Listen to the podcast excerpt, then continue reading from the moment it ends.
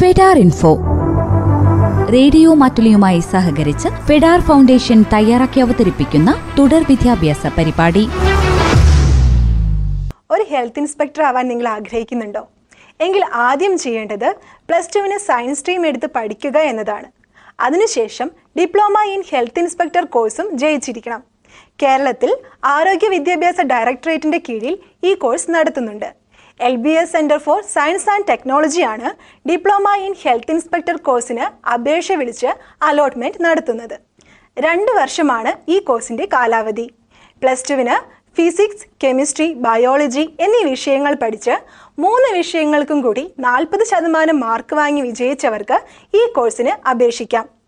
ഈ യോഗ്യതയുള്ളവരുടെ അഭാവത്തിൽ പ്ലസ് ടുവിന് മറ്റ് വിഷയങ്ങൾ പഠിച്ച് മൂന്ന് കോർ വിഷയങ്ങൾക്കും കൂടി നാൽപ്പത് ശതമാനം മാർക്കോടുകൂടി പ്ലസ് ടു പാസ്സായവരെയും ഈ കോഴ്സിലേക്ക് പരിഗണിക്കുന്നതാണ്. ഇവയെല്ലാം പരിഗണിച്ചാണ് റാങ്ക് പട്ടിക തയ്യാറാക്കുക. കോഴ്സ് വിജയകരമായി പാസ്സായതിനു ശേഷം കേരള പാരാമെഡിക്കൽ കൗൺസിലിൽ രജിസ്ട്രേഷനും നടത്തിയിരിക്കണം. കൂടാതെ കേരള പി എസ് സിയിൽ രജിസ്റ്റർ ചെയ്യുകയും പി എസ് സി എക്സാമുകൾ വിളിക്കുന്നതിനനുസരിച്ച് പരീക്ഷകൾ എഴുതി പാസ്സാവുകയും ചെയ്താൽ ഒരു ഹെൽത്ത് ഇൻസ്പെക്ടറായി നിങ്ങൾക്ക് ജോലിയിൽ പ്രവേശിക്കാവുന്നതാണ്. ശ്രോതാക്കൾ കേട്ടത് ഫെഡാർ ഇൻഫോ റേഡിയോ മാറ്റുലിയുമായി സഹകരിച്ച് ഫെഡാർ ഫൗണ്ടേഷൻ തയ്യാറാക്കി അവതരിപ്പിക്കുന്ന തുടർ വിദ്യാഭ്യാസ പരിപാടി.